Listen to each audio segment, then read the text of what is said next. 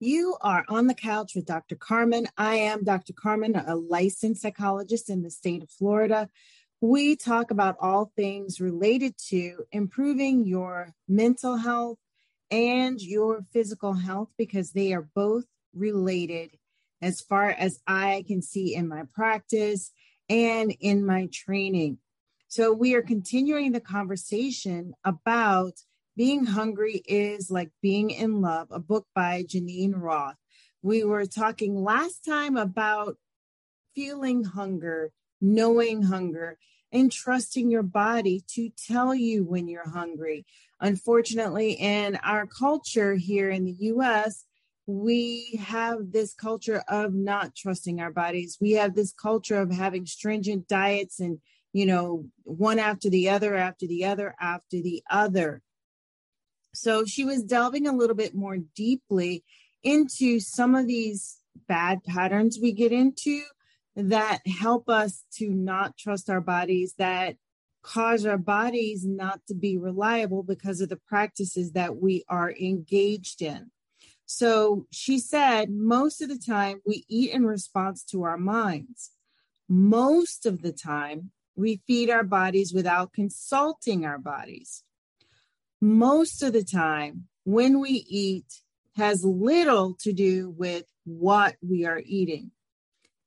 And we should be eating for physical nourishment, satisfaction, and a healthy body. So, eating when we are hungry implies that we trust our bodies. And, you know, it just caused me to think about several things. And she goes on to say, um, what you can do to try to get yourself back into the habit. I love um, this chapter, and and part of the reason why I'm doing this is because I want to help my clients more, and I want to offer them other things. But what I find is that it is confirming all the things that I already teach my clients to do, everything that I already asked them to tap into. So she asked the reader to think back on the last time they ate. Did you look at your watch to see if you were hungry? Um, did you have an appointment for lunch or dinner? Did you pass by a window with some luscious food displayed and decide you couldn't pass it up? Were you hungry and how did you know? I have been that person where I've been fine and I've gone to the store or to the mall and the aromas get to me. And all of a sudden I'm thinking, I'm hungry. I'm hungry. When five minutes ago I was fine, but the bread smells at Costco or um, the smell of the waffle cones at the mall um, get to me, and I'm thinking, well, I, I'm I'm hungry. Am I really hungry? I know I'm not hungry, but I have to check in with myself to say, is this a cue, an environmental cue by the smells? Is this an environmental cue by my watch beeping, by me ending the workday? Um, is it an environmental cue because I know I have to do a lunch meeting or um, something else is coming up around a dinner and so that's why I'm hungry. So it's some really good things to think about. Um, when you first decide that you're hungry, um, you have to figure out where the hunger signals are coming from, if they're really coming from your body, and distinguish it from environmental and social cues um, and those kinds of things. Again, all the things that we talk about in my groups with my patients in my individual sessions with my patients. So she says that when you are I my words getting off the diet train, when you are getting off the diet train and you are no longer subjecting yourself to a diet, then you need to keep a chart of when you ate and if you were hungry when you ate and after a few days you may realize that you're eating on a schedule. Myself, um, in 2018, well, okay, let me back it up. 2016, late 2015 to 2018, I was all environmental cues, specifically time cues. And food was all I could think about. And I was always hungry. And I was almost getting to the healthiest, heaviest weight I had ever been, which I promised myself when I lost the weight in 2007, 2008, I would never do again. But here I was going back to that diet mentality, going back to um, I got to eat every few hours, or I would be hangry and I wasn't pleasant. I was irritable and worried about where to get the next food from, almost like an addict, a food addict. Um, so it's important to track these things so that you can learn your body's cues and rewire it so that you are thinking about it's time to nourish my body rather than going on these external cues. Um, she says she didn't want to give up food. She relied on food too much. That was part of the pull, the push pull, the conflict in her. She was using food as her best buddy, um, her comfort object. And to have to rely on just hunger signals. She was thinking, well, that means I can't eat all the things I want to eat. That means I'm going to um, not have to follow anybody's rules, but how will I know that I'm going to have enough or will enough be there or will it be there when I need it? So, part of breaking free, which again is this book used to be titled Breaking Free from Hunger. Um, now it's Being Hungry is Like Being in Love. I'm sorry, being breaking free from emotional eating. So I'm sorry, i get so excited and trying to give you all the the, the juicy bits in here. Um, she said part of breaking free is going from not listening to your body to listening to your body. She says, We have a lot of fears about hunger, and if we wait, we might never get hungry. If we only eat when we are hungry, we won't get to eat all the things we want, like I said, or we will eat everything that isn't tied down. So I think I've been all of those at one time or another.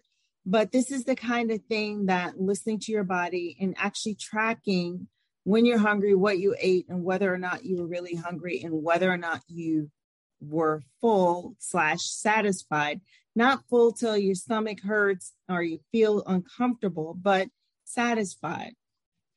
That is the point of breaking free, learning how to listen to your body's signals, learning how to nurture yourself and use food for what it was intended. So, her proposal is and I quote, you begin eating when you are hungry by letting yourself get hungry. When you are accustomed to eating in anticipation of hunger, making the transition to eating when you're hungry may require some time.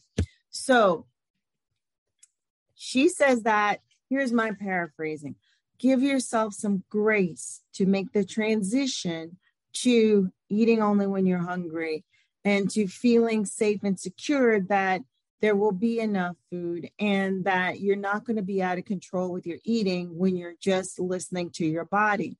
Um, I didn't become an intermittent faster until my second keto life. You know, when I started keto again, um, it was a transition because you start with keto and then gradually the ketosis, the state of being in ketosis, of burning fat, causes you not to feel hunger as often once you totally become fat adapted. Um, so you're really using the fat to fuel your body. You don't feel hunger the way that you used to. So I took it from there after mm, two, three months to, you know, making myself go as long as I could throughout the day before I ate my first meal and the first snack. And then I took it to stretching it out to what is known as 16 hours fast fasted, eight hours eating. So I have an eight hour window to eat in, and 16 hours I don't eat. So the bulk of that may consist of the time that I'm sleeping And then I start my eating cycle at one and probably end it around eight, eight thirty. But what really captured my attention here is that Geneen is actually talking about intuitive eating. I did do an intuitive eating challenge, and some of the challenges that she brought up about food fears and feeling like you're going to be out of control or feeling like there's not going to be enough food all came up when I started this intuitive eating challenge. But by the end of it, I found that I did better taking care of myself. I found that it was a new freedom to not have to be so tied to the scale, so tied to portion sizes and things like that. But again, eating when I'm hungry. So I looked up for you guys um, what that definition is, um, just in case you've never heard of um, intuitive eating. Um, intuitive eating, and I'm going to use my notes here, means that you make peace with all types of food. Unlike traditional diets, remember that bad word, that restrict or ban certain foods, intuitive eating requires you to stop looking at food as good or bad. Instead, you listen to your body mm, and eat when it feels right for you. Holy cow, where did I hear that from? Listening to your body and eating when you're hungry. That is intuitive eating. Um, you can eat anytime you want, you can eat whatever you want, um, but you are trying to tap into your body's natural ability to tell you when you're hungry or satisfied.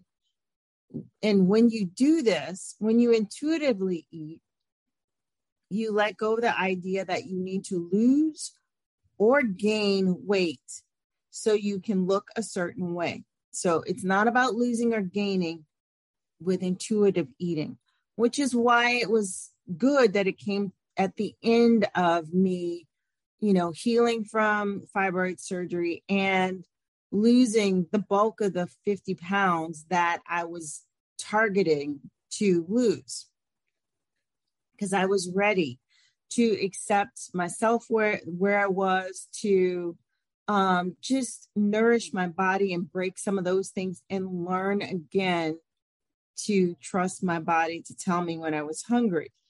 Um, yes, I do still do keto. Um, yes, I I go from periods of being really, really strict to being less strict um, because that's what works for me low carb, keto type diet. And I'm okay with that. My body's okay with that. It reminds me every once in a while to back off of some of the carbs because those I can be ex- obsessive and excessive with.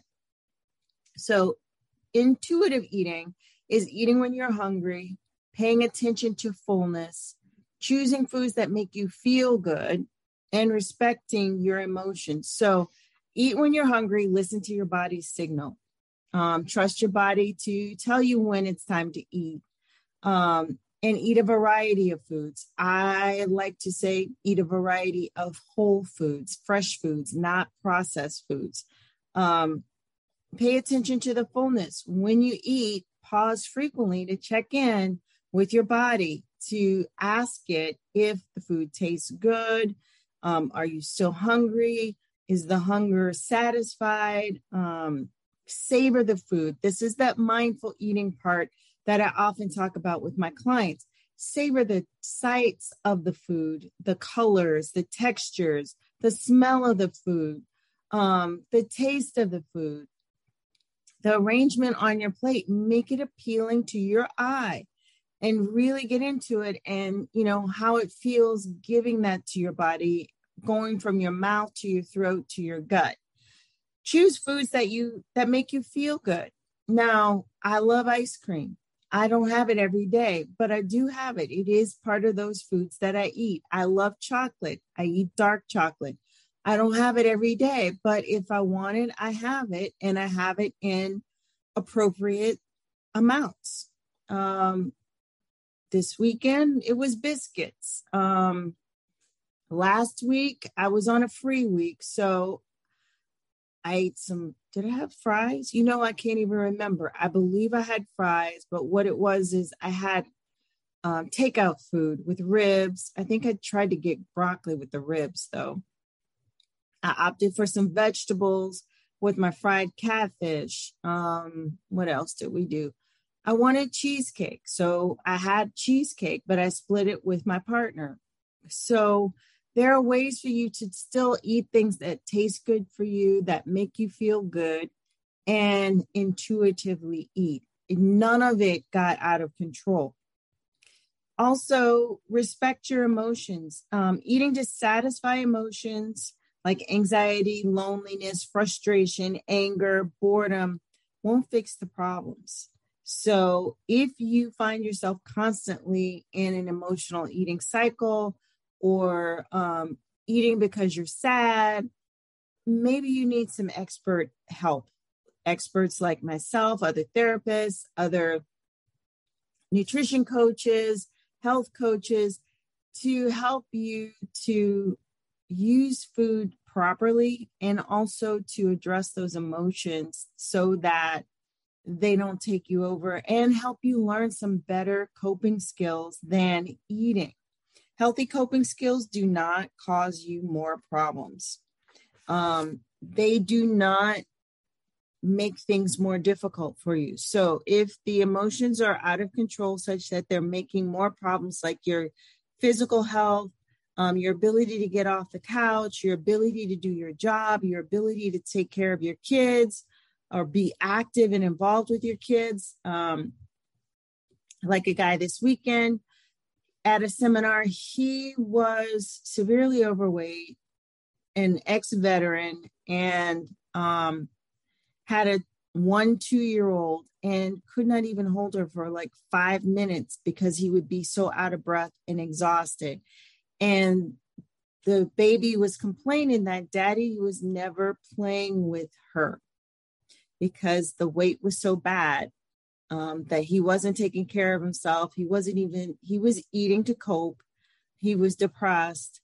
Um, he was displaced. Um, he was stressed out because his wife had had a trans uh, transplant, an organ transplant. So getting extra support and help for those things helped him get control over his eating and helped him to get to a healthier state. So, like I said, keep a chart of what you ate, the times that you ate, and whether or not you were hungry. Um, pay attention, look back at it after at the end of the week, say, and see what patterns you notice in there about eating when you're not hungry, going overboard, um, and eating when you were hungry. Did you eat less when you ate because you were hungry and not because it was an emotional need? Um, try not eating your meals at regular times for a day or two if you can. Um, that may help you get out of the hunger cycle if you are a slave to the clock. Um, so that you can really figure out if you're hungry for hunger's sake or if you're hungry because of the cues from the clock. Um, pay careful attention to bodily sensations that you recognize as hunger. Are, are you getting the gurgles in your tummy, as one of my clients told me? Um, are you getting a little bit, I don't know, low blood sugar and feeling kind of off a little? Slowed cognitively and you need to eat. You know, pay attention to that. Um, are you feeling it in your throat? Are you feeling it in your chest? Are you feeling it in your legs? Where's the hunger sensation? So you can recognize it when it presents itself. When you decide you're hungry, rate your hunger on a scale of one to 10. Rating your hunger um, provides objective criteria with which to compare past hunger and present hunger. You know, um, if it's a low lying hunger and it's just because, you know, maybe you went out for a lunch and you ate a lot at lunch and your spouse wants to eat again two, three hours later. Well, let's talk about not eating together because I'm not hungry yet. And I am still trying to get myself to a healthier weight or a better weight. So work those issues out with your spouse or partner. If there's some time constraints or with your family, um, if you're not hungry at the time that you usually eat, if it's a work situation, um, bring some healthy snack foods with you or a healthy breakfast so that when you do get a break to eat when you're hungry, you will have something readily available to satisfy that hunger. Um, when you're not hungry and decide to eat, choose a food that you ate that day when you were hungry. Um, so be aware of how that food tastes. Was the taste different when you were hungry? If you enjoy it as much when, um, be aware if you enjoy that food as much as you enjoyed it when you were hungry. Um, pay attention to since it's not hunger, what, if anything, you're actually feeling at the moment. And how do you know when to stop eating? Pay attention to that. If you're not hungry and you're eating anyway, did you stop eating? Did what cue was it to stop eating? Because usually we stop eating when we're full. So those are some of the tips. Um, it's chock full. Again, I'd be willing to do a workshop based around um, Breaking Free from Emotional Eating by Geneen Roth. I mean, there's so much gold in here. And, um, you know, we could do that on a Zoom and um, it would go for about four weeks. So if I have at least five participants, I would be happy to hold that Zoom. Um, it would be a freebie and we can talk about the details, try to negotiate a good time to meet as a group for that. Excuse me in the past we have done um sorry my body is reminding me that we're thirsty and we're very behind on our 64 ounces of water today so um, in the past, as I was saying, we have done Zoom groups on Mondays and Zoom groups on Thursdays, both in the evening, Eastern Standard Time. So those would be the two suggested times that we could do it, and we'll work around everything else. So again, this is Dr. Carmen giving you some food for thought, no pun intended, about how to break your emotional eating um, based on the book by Geneen Ross um, of the same name, Breaking Free of Emotional Eating. If you enjoyed this, if you got something out of it, let me know in the comments um, and also share me out some of the highlights that you got from this episode. Have a great evening and be well.